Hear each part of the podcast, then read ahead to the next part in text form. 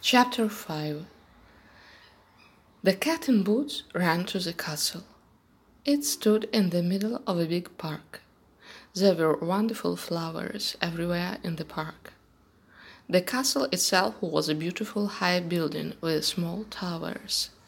The roofs were red.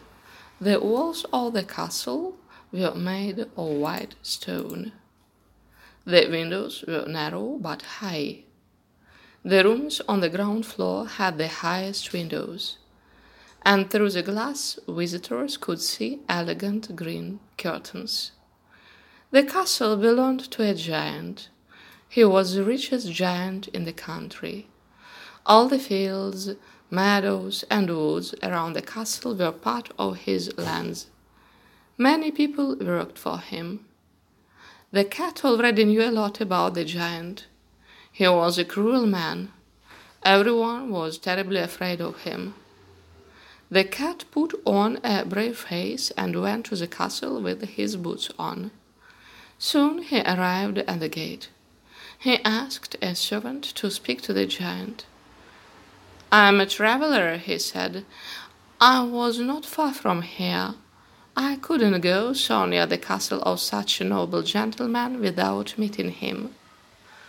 The giant heard this message and agreed to see the visitor. He was going to have dinner, so he was in a good mood. Please sit down and have dinner with me, he said to the cat. Thank you, sir, said the cat.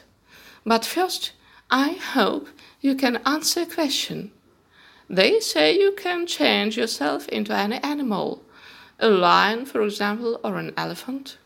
That's true, said the giant, and I can prove it just now. Look, whom do you see now? And the giant changed himself into a big lion. The cat was terribly frightened. He even climbed up the curtain. Of course, it wasn't easy to climb in boots, but the lion was so big how can you be brave and keep still near such an awful animal? A few moments later, the lion changed back into the giant. The cat came down.